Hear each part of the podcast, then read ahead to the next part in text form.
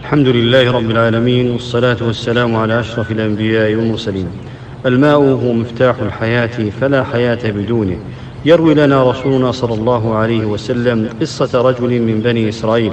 يقول بينما رجل يمشي فاشتد عليه العطش فنزل بئرا فشرب منها ثم خرج.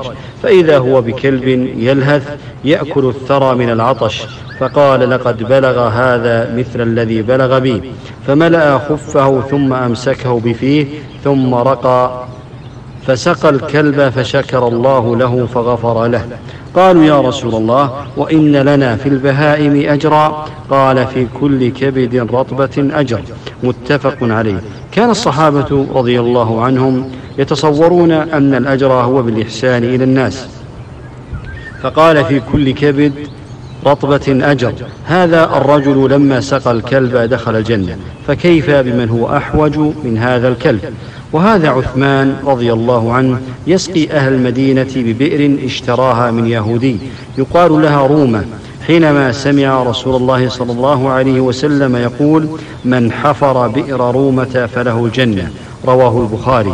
فاشتراها رضي الله عنه وجعلها وقفا عاما يستطيع الجميع الشرب منها مجانا. لما توفيت أم سعد ابن لما توفيت أم سعد ابن عبادة رضي الله عنه أتى النبي صلى الله عليه وسلم فقال يا رسول الله إن أمي توفيت ولم توصي أفينفعها أن أتصدق عليها؟ قال نعم وعليك بالماء. رواه الطبراني وصححه الألباني. وسئل ابن عباس رضي الله عنهما أي الصدقة أفضل؟ فقال الماء. ثم قال ألم تروا إلى أهل النار حين استغاثوا بأهل الجنة أن أفيضوا علينا من الماء أو مما رزقكم الله؟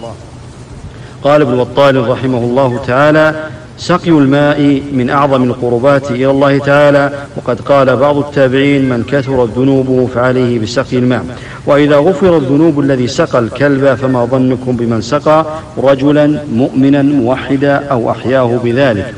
فمن أعظم طاعات الحر الشديد سقي الماء سواء بحفر الآبار في المناطق الفقيرة أو تسبيل البرادات في المساجد والأسواق وطرق الناس أو توفير المياه المعلبة الباردة لمن يحتاجونه فإن صدقة الماء من أعظم الصدقات.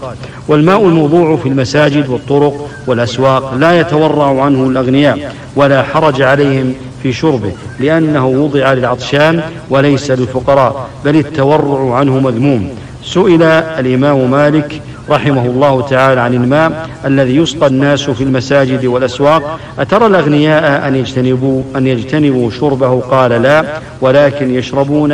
أحب إلي إنما جعل العطشان. هذا والله أعلم وصلى الله وسلم على أشرف الأنبياء والمرسلين.